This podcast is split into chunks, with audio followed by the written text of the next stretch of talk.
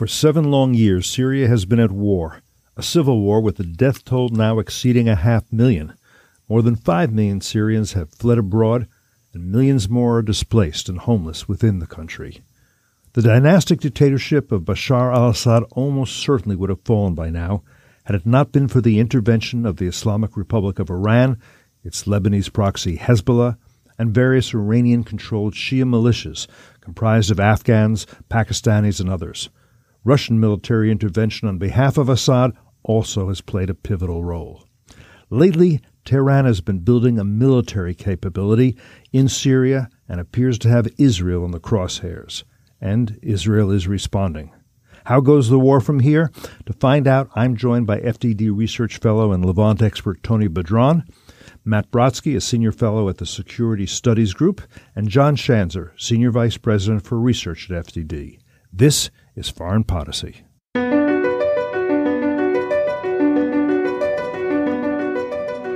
Either the U.S. enforces some rules in the world, or there are Every no U.S. rules. president has tried to diminish tension with Russia, has reached out to the Russians. Most of those have failed, especially when Vladimir Putin became the leader. They're still killing guys who joined the jihad in 1979 or 1980 or 1981 who are still in the We game. are seeing a ramp up in North Korean cyber capabilities over the last decade. Iran is basically putting forth these claims of nuclear innocence, that they are doing nothing wrong, that there are no violations, and that's just factually not correct. I am fearful for what happens to Turkey now.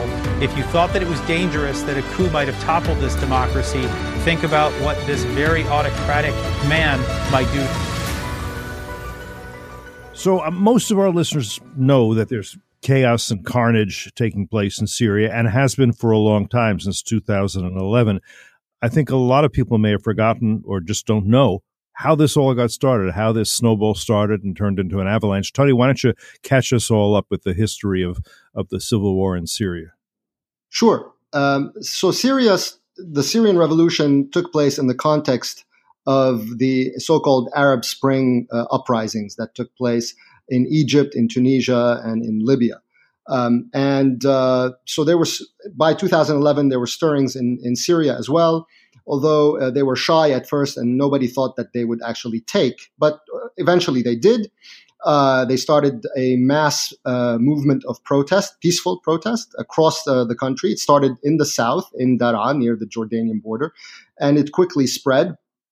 And uh, uh, by Im- immediately, the Assad regime's reaction was to try to brutally suppress it militarily. Uh, and Hezbollah and the Iranians were there from the beginning. They were there as advisors and snipers and helping out the Syrian military, which was really awful, uh, try to organize itself better.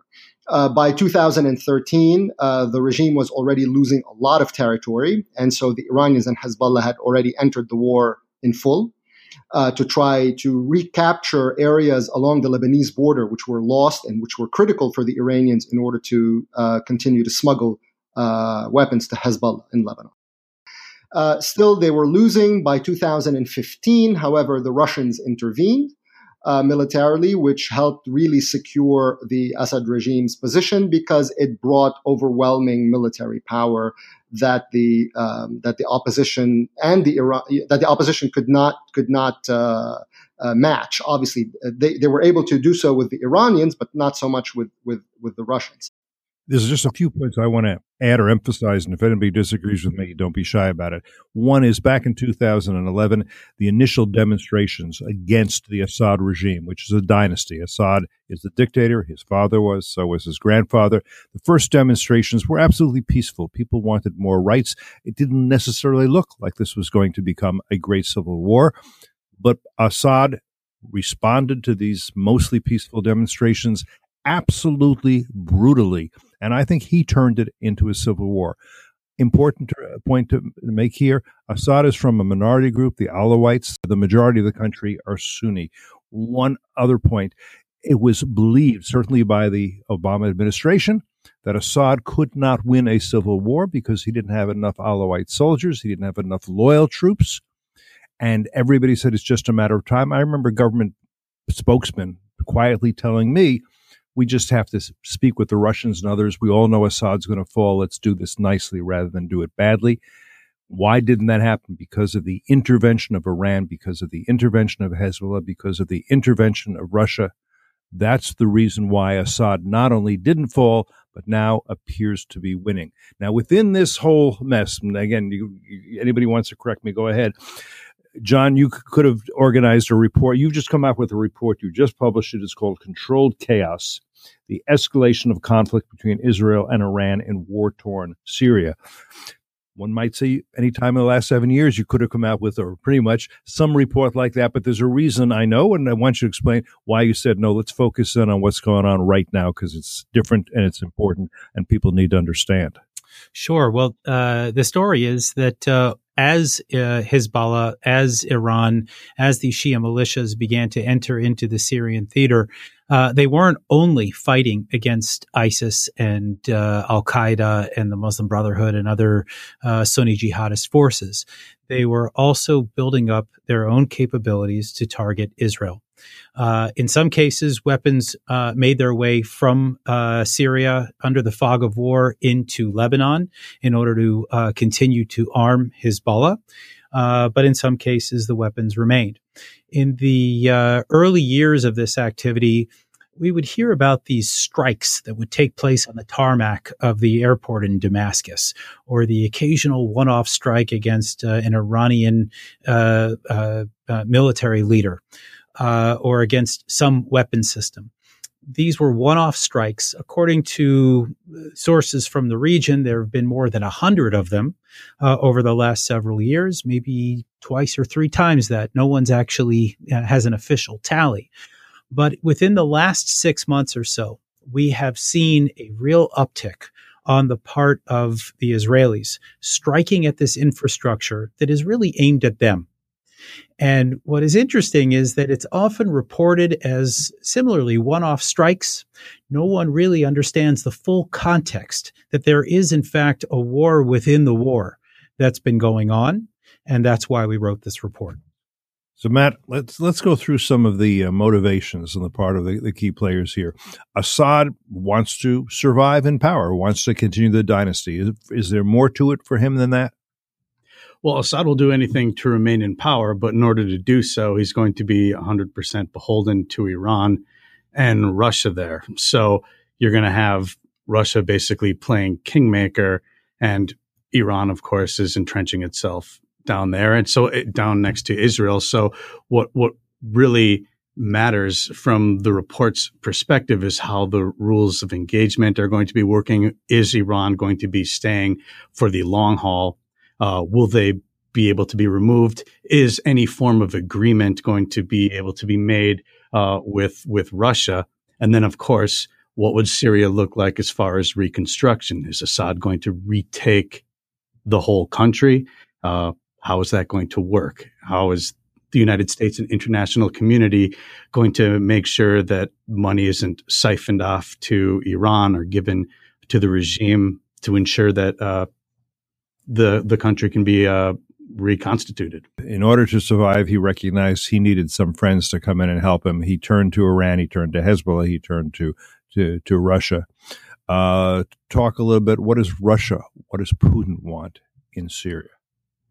Well, Russia, first of all, has a, a base there, a naval base. It's been one of their only outside bases, but they've been able to greatly expand it with an air base. So it, it began as something that Iran was able to talk them into into getting involved and that it shouldn't take too long back in 2015 those estimates of course were wrong um, but what Russia is able to do is to secure its own area and then to be able to pose a challenge for for the West. And right now, what it's able to do is to try to parlay that into becoming the regional arbiter, where now Israel has gone. Uh, you've had Netanyahu and Putin meet somewhere around 10 times since 2015 in order to work out what the rules of the game are going to be for what Israel can strike inside Syria. And so, really, he would like to become, uh, reconstitute a, a Soviet role, so to speak, where, uh, where he is able to challenge the United States and uh, and the West. The power broker of the region, rather than the United States. He has Putin, in a, in a sense, has managed to do that. He has warm water ports, people see him as somebody they now have to go to. If Russia is to be a great power again, and Putin wants it to be a great power again, this is part of it. Obama's warned him this will be a quagmire for you. I know. Putin said, No, you don't understand. I know how to walk in a swamp and not get wet. And so far, Putin seems to be the one who's correct on this. Now, let's talk a little bit, of, John, about Iran and its motivation. It's, it's not simply to think so Bashar al Assad is a wonderful guy. We want him to stay in power. How terrible these revolutionaries are to try to overthrow him. They have their their grand design as well, and I think it's also fair to say it's like with Russia. It's an imperial design. It's about being a great power and a hegemon uh, in the region. Yeah, I, look, I think uh, it's first important to note that uh, Syria was always seen as uh, almost an extra appendage uh, as far as uh, Iran was concerned, that it was an additional provenance uh, for the Iranians because of the importance uh, of using that territory to smuggle weapons to Hezbollah, uh, to be able to keep Lebanon a war zone uh, and to maintain that threat against Israel. then on top of that, I think we have um, a, I think a broader design that has to be discussed here, and that is that Iran has hegemonic design designs on the entire region. And as uh, Iran has grown stronger through the Iran nuclear deal, uh, uh, th- the money that it received, uh, which it's now been able to spend on its proxies across the region, uh, with the potential of even getting a nuclear weapon, the ability that it has continually to provoke unrest around the region among its Sunni neighbors, Iran realized that it had the potential to extend itself through Iraq, through Syria, through Lebanon, all the way to the Mediterranean. We call this the Shiite Crescent. This is the design that it has on the region, and Syria is crucial uh, to be able to finish that project. It already has quite a bit of influence inside Iraq. It doesn't need as much of the military command. Uh, it's not a war zone. Inside Syria, it's a very different story. I want to remind people on this that Iraq has three major groups: the, the Shia, the Sunni, the Kurds. Kurds are in the north. The uh, the Sunni are more or less in the west. The Shia are probably the, the major group, and so you can see how since Iran and its supreme leader believes that he is the supreme leader not just of Iran but of all Shia and really of all Muslims, he wants to be influential and expand his Shia crescent, his empire, call it what you want, through uh, Iraq um, Syria is a little more troublesome since the Shia population there is rather small, but that may also change if Iranian imperialism and colonialism goes forward. Then you have Lebanon. And Tony, I'm going to ask you about this. In Lebanon, you have many populations. You have Christian, you have Druze, you have Shia, you have Sunni. But, and I think this is not well understood. You've written about it. I don't think even the current administration understands it properly. I'm sure you'd agree. The fact of the matter is Hezbollah, a Shia proxy instructed and funded by the Iranian regime, it's pretty much, for all intents and purposes, it's running the show in Lebanon, is it not? Oh, absolutely. I mean, and and it's and it's more uh, it's more than proxy. I think to talk about it as a proxy, uh, sort of to to kind of puts it on the same level, let's say, as Hamas in in in uh, Gaza, for instance. That's a proxy for the Iranians. So Hezbollah is a lot more than that. Hezbollah is just basically a unit of the Revolutionary Guard Corps, uh, right? But that's just made up of of Lebanese guys. But the but the but its uh, its uh, command and control is is Iranian. So um, uh, it's part of command and control structure that's Iranian. So th- they totally uh, control uh, Lebanon now because they're the guys with the guns and uh, also they now permeate the, the Lebanese state and its institutions and its military and its security services and its borders, uh, border uh, po- points of entry, the airport, the naval port, uh, and so on and so forth. They're, and politically, their political alliances also allow them to uh, to uh, basically now have a majority in parliament because of the last elections that took place earlier in the spring. Uh, so from top to bottom, basically uh, on the on the, whether through force of arms, through political alliances, or through the ability uh, to control, uh, you know, state apparatuses, they run the country uh, c- completely and determine its foreign and security policies, specifically as it relates to uh, number one, Israel, and, and number two, Syria. John, you want to weigh in on this? Yeah, and I think you know, uh, I think Tony's just painted uh, a, an excellent picture. I think w- what's important to understand in the context of the report that we just wrote is that uh, as Iran has gained that control, as Hezbollah has gained control over Lebanon, they have amassed uh, a, a, an immense arsenal. Uh, right now, the estimates coming out of Israel is that they have about 150 to perhaps even 180,000 rockets facing south at Israel. Uh, there have been conflicts before. They're, they're certainly, I think, on the precipice of another conflict again. But the conflict between Lebanon and Israel, the next one, is going to be incredibly painful. Uh, Israel knows that it cannot defend 180,000 rockets fired south from uh, this Lebanese proxy. And really, I think the lesson that was learned by Iran over time as it helped build up this incredibly powerful proxy is that they need to do that again and again that they need to surround Israel with that kind of overwhelming firepower. And that is what they are trying to do in Syria. And this is why Israel continues to strike. They are trying to prevent another Lebanon from being created. And let's just understand this. I'm going to go to you, Matt, on this. You have Iran, the regime in Iran, essentially thinking, okay, we've done our job. We've, we've saved Assad but that's not the only thing we want to do. We want to make sure Assad, Syria is our client. We want to make sure we have this empire growing. Having this empire, Iran, Iraq, Syria, uh, Lebanon, perhaps Gaza, perhaps Yemen, perhaps eventually going to Afghanistan, that might be seen as enough. But it's perhaps not enough because what John is describing, what the report is describing, and I want to be clear on this, is essentially Iran prepositioning military capabilities on a yet another front for Israel. And it would appear, if they're allowed to, they are preparing for a war against Israel. And that war would not be over one stretch of territory, would not be over Gaza, would not be over the West Bank.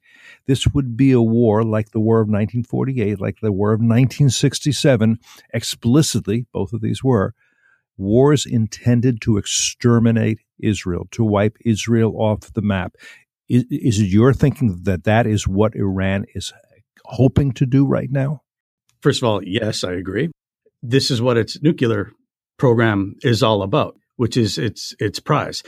Since December 2016, when Aleppo fell, the civil war aspect had been decided in Syria in favor of the regime. So when you see, for instance, that Israel has attacked uh, the T4 base deep inside Syria and has taken out um, IRGC members uh, where it's launched uh, its drones from, and a replica of an S 300 Russian style, very advanced uh, air defense system, and the rest of the rockets that it's been bringing in, you can see that these are not designed in order to wage uh, battle on behalf of Assad to win back territory in Assad. The entire purpose of everything it's been bringing in uh, is now quite clearly in order to face Israel, and this has been uh, this has been their plan from the outset.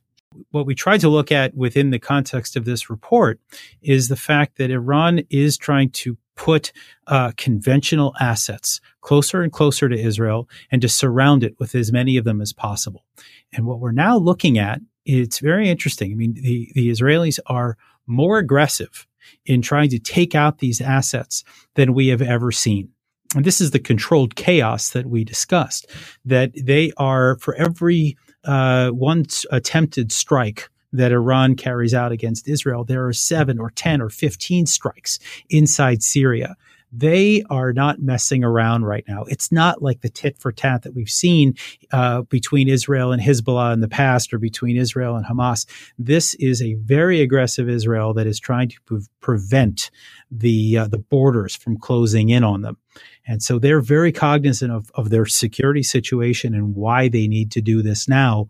But it is a dangerous balancing act that, that we're currently watching. And Tony, do you have the sense that the Israelis know what they're up against and have decided what to do about it, or are they still debating how to handle this problem? No, I think they understand the strategic picture very clearly. Um, that uh, they now, if, effectively, if if the Iranians are allowed to consolidate in Syria, then they will have now uh, three fronts where the Iranians have missile bases aimed at Israel. And uh, okay, so the, Israel, you know, you, you mentioned the Khomeini quote of Israel is a small country. I mean, so three uh, active fronts where you can lob uh, mid to long range rockets that can target all uh, Israel's economic infrastructure and its civilian neighborhoods. Uh, this is a strategic nightmare, right? So the Israelis are not going to allow for that to, to take place. The question uh, that we grapple with in the in the report is: Do you go all the way, or do you try to kind of uh, sort of prevent uh, a, a major escalation from taking place through these strikes by trying to convince the Russians, let's say, or even the Iranians, that that the sustainability of their presence in Syria uh, w- relative to the Israeli strikes is is not something that they want to consider. Uh, I my own personal uh, conclusion on this is that the Israelis have to maintain that posture of being ready and willing at, uh, to take this uh, into a full blown conflict because that right now is their ultimate leverage. If the, uh, th- there is a possibility that the Iranians may be able to absorb uh, sort of uh, limited strikes over a long period of time, and at the end of that uh, rope, there'll be basically a, a, an Iranian presence in Syria. So that's really the, the major dilemma for Israel now, and whether uh, they they they are willing to take it all the way or not. And this, by the way, is why we're seeing things happening in Gaza as well because uh, the Iranians want to open multiple fronts to kind of get the Isra- to deter the Israelis from taking decisive action on either one. So that's really the question that's that's uh, that the Israelis are going to have to answer at some point, whether uh, when or whether they need to take it all the way or not. What does all the way mean, John? Oh, I mean, all the way means uh, an all-out war in uh, in Syria uh, against Iran and, and, its many proxies. It also uh, potentially could include uh, a new front in Lebanon if uh, Iran decides to unleash Hezbollah's assets.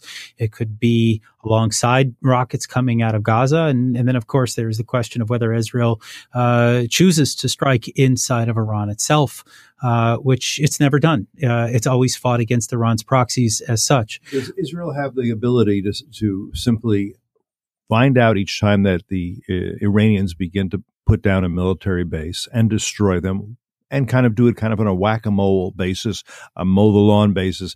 We're simply not going to let the Iranians have capabilities in Syria that threaten us. We will destroy them until they get tired of building them. Is that a possibility? This is effectively what's happening. Uh, that what Israel does is it harvests targeting information over a period of time. And it's been doing that for, for months, years, in fact, watching what's happening on the other side of the border.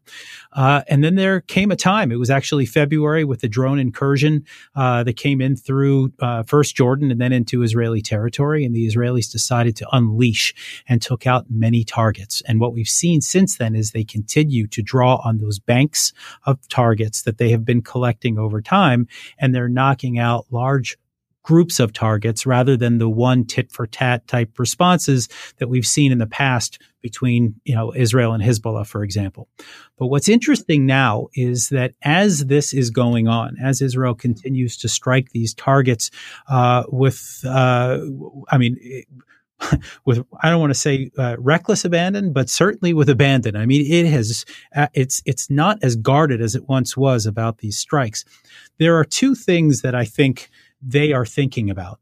One is that striking these targets now, paradoxically, as it puts itself almost to the brink of war with Iran and Syria, this is actually preventing a war in the future.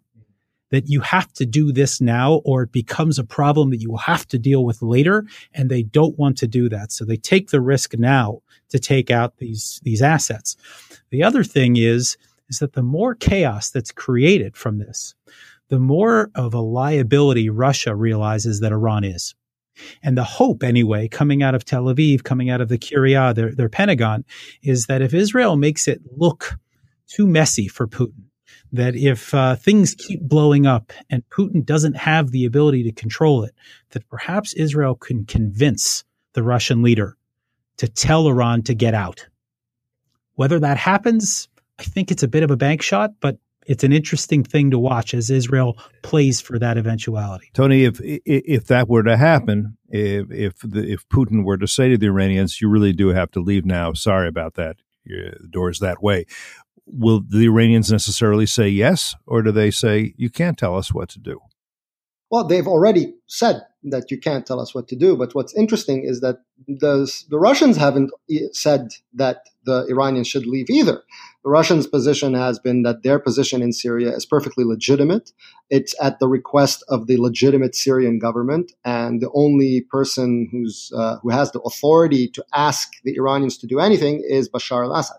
So they uh, that reflects, on the one hand, their realization that they actually need the Iranians in Syria to continue the stabilization of the Assad regime. On the one hand, and on the other hand, it reflects their, you know, it's their very limited ability to actually do something as what are they going to do? Go to war against Iranian militias in Syria?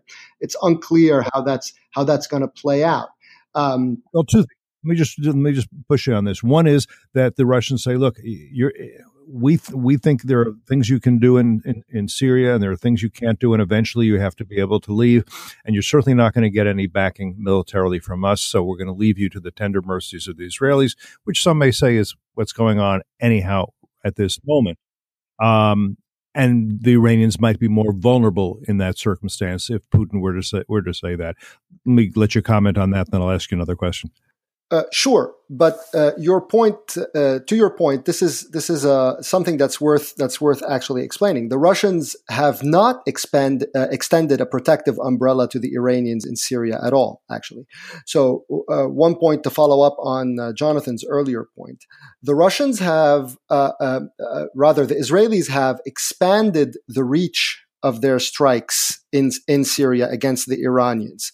So uh, one of the things that we learned uh, earlier in the last uh, couple of days was that uh, through a leak uh, in a Kuwaiti newspaper that often carries leak leaks from the Israelis. We don't know if this is for real or not. It could just be psychological warfare, but it, uh, the leak claims that the Israelis are now going to start um, uh, targeting Iranian nodes of uh, weapons transfers and logistical uh, routes, uh, not just in Syria, but on and not just on the Syrian-Iraqi border, which is which is a, a place that they've hit in recent days, but also potentially on the Iraqi-Iranian border as well. So this is kind of the logical extension of uh, of uh, of the Israeli strikes against the Iranian uh, military entrenchment in Syria and all the various uh, points of transfer that lead uh, that lead to it in Syria.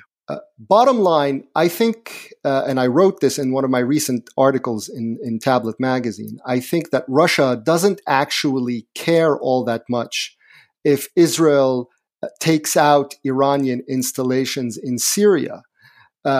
I think they can tolerate that perfectly fine uh, on on two conditions. One, that the Israelis do not hit Russian systems or personnel, and number two, that they don't jeopardize the Assad regime's survivability and therefore uh, Russia's enterprise in Syria. Uh, and that's why they've been asking the Israelis, or uh, in their offers, so-called, that they're trying to make to the Israelis about uh, about uh, how to deal with the situation in Syria. They have uh, told the Israelis that they would like them to stop hitting regime targets, uh, and and part of the stuff that they've been floating also, which was which is something we saw at the Helsinki summit with President Trump, is that they have an um, they're trying to kind of enlist not just Israel, all of Syria's neighbors, but certainly Israel as well, to help legitimize and rehabilitate the Assad regime. Matt, see if you have a guess as to the answer to this question. If Assad were to say to the Iranians, I really, I'm really grateful for all your help, but now it's time for you to leave. I think I can handle this myself, or just a residual force is all I want.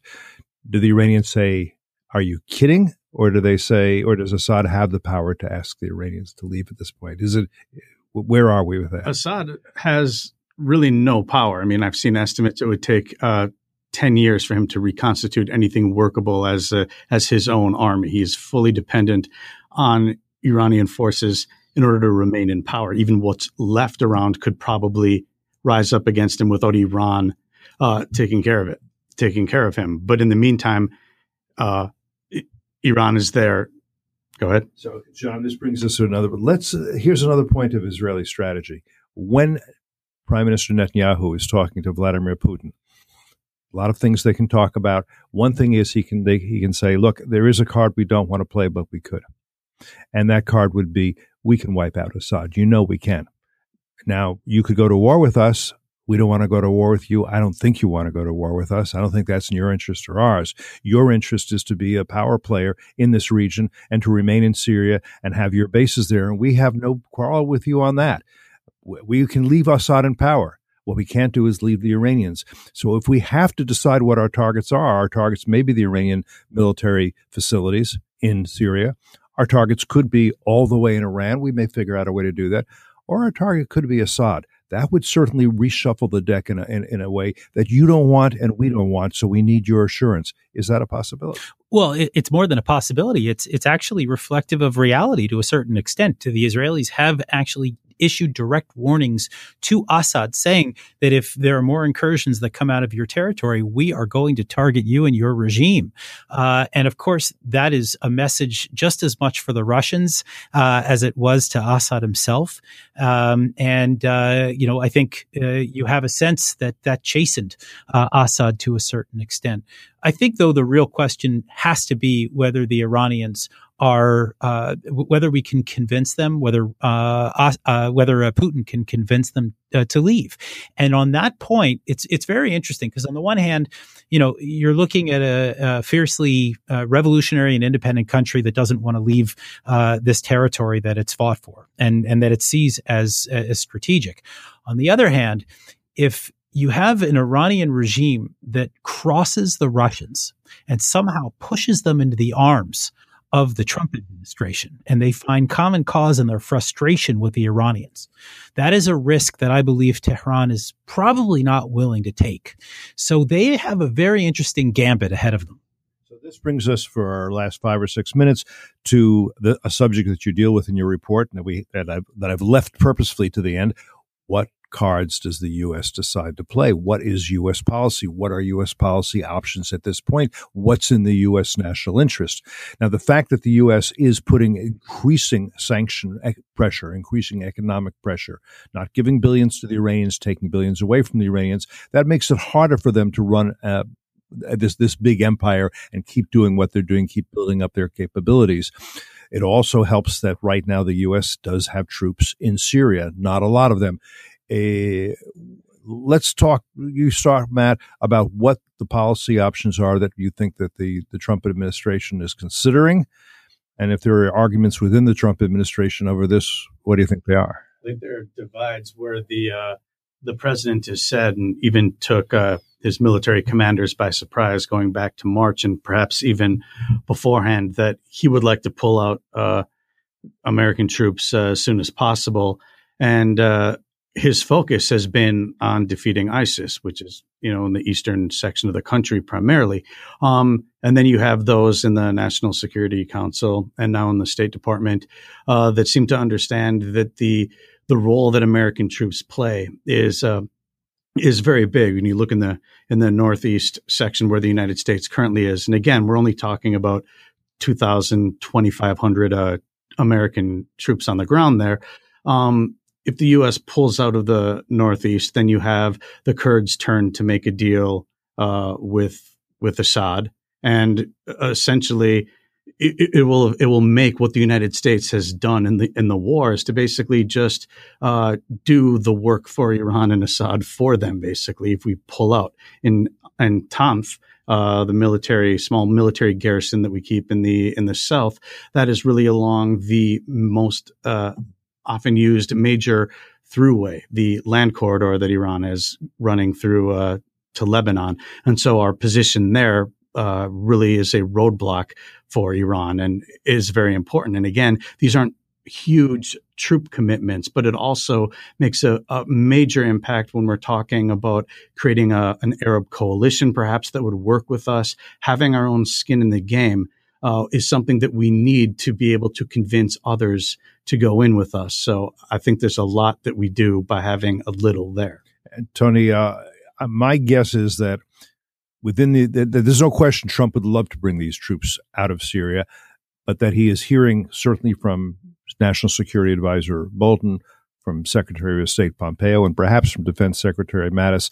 Look, if your policy is to destabilize the regime in Iran, to, to make it very difficult for them to, to continue doing what they're doing, have a nuclear weapons program, be the the be try to become the hegemon of the Middle East. You you can't leave. You can't leave. You'd be giving them a huge gift. By the way, uh, included in that gift, gas and oil, which right now America, Syrian gas and oil, which right now America controls. It doesn't go to Iran. It doesn't go to Syria. You agree with that, Tony?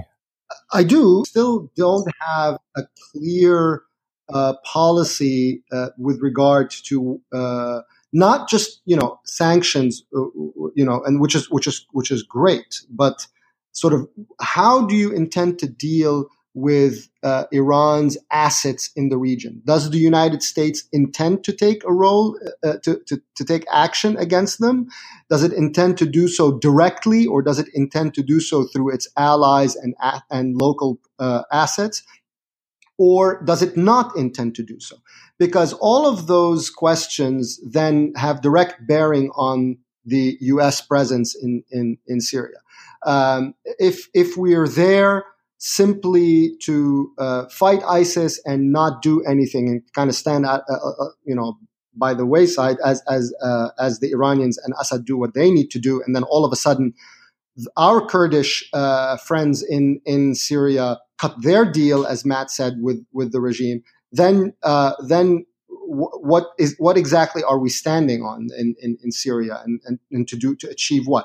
I think that needs to be clarified by the administration to be sure. But then also, I think the United States uh, needs to take uh, a position uh, and, and an action, let's say, in support of Israel as it's doing a lot of the heavy lifting against Iran's assets in, in Syria specifically. Uh, also, to, to that posture that the United States then takes um, uh, would uh, would uh, help Israel create a margin of maneuver uh, with the Russians. Okay, so that they don't have to deal with the Russians all on their own. That we kind of take care of that, uh, so that they don't have to worry about it. and lastly, I think you cannot do a comprehensive uh, anti-Iran policy in the region while pumping money into Iranian assets and clients in Lebanon, for instance, okay, and helping them secure their border so that they can run back and forth their weapons through Lebanon and their personnel and militias through Lebanon. And the same, to a certain extent, also applies in Iraq. So we have to sort of uh, make our policy much more comprehensive and our strategy much more comprehensive to to, to include uh, Iran's assets in Lebanon and Iraq uh, as well. John, why don't you wrap up by talking about what you would be advising, what you are, what you are advising the administration at this point uh, to be a coherent policy in the American interest uh, in this in Syria and, and and this entire region. Sure. Well, um, you know, as we note in our report, uh, you know, uh, we think that leaving the Al Tanf base is, is a huge mistake. The, this is the U.S. presence that we have. It's really a, it's, it's a small footprint, but it is uh, a hindrance uh, the uh, uh, Iraqi border uh, on the in the southern part of Syria. Right.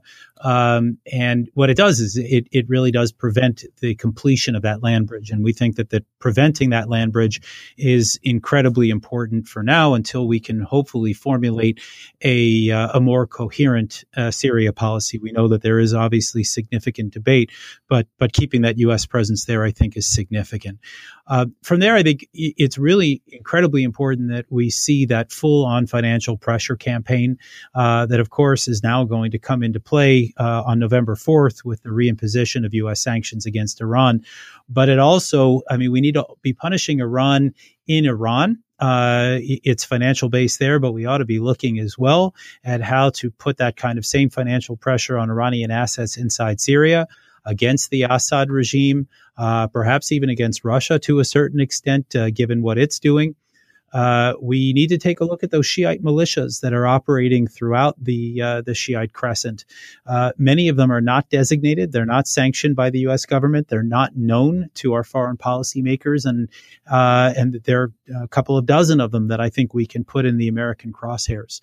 There's one other interesting thing, and Tony mentioned giving Israel the support that it needs. That that's probably through material, it's through financial support, through political support, diplomatic support.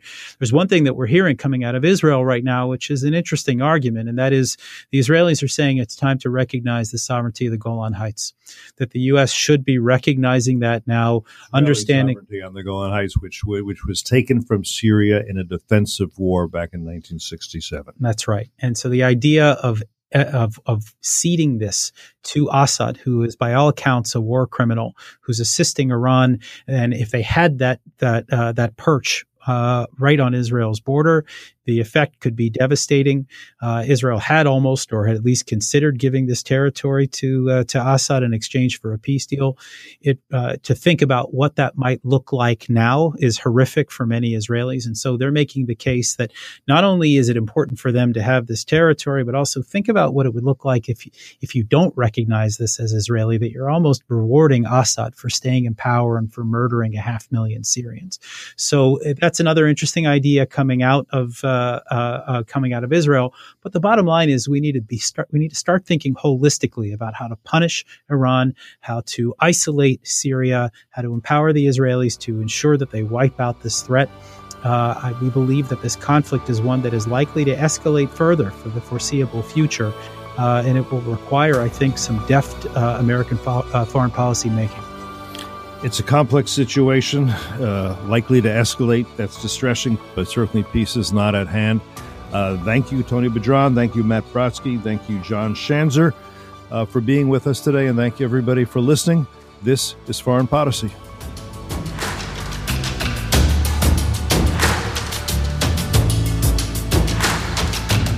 Thank you for listening to this week's episode of Foreign Podicy. As always, find and subscribe to our show on iTunes, Google Play, or Stitcher. If you like this week's episode and have feedback for us, please leave us a review on iTunes. We'd appreciate your thoughts and your criticisms too. We hope you'll join us again in the future, but until then, I'm Cliff May, and you've been listening to Foreign Podicy.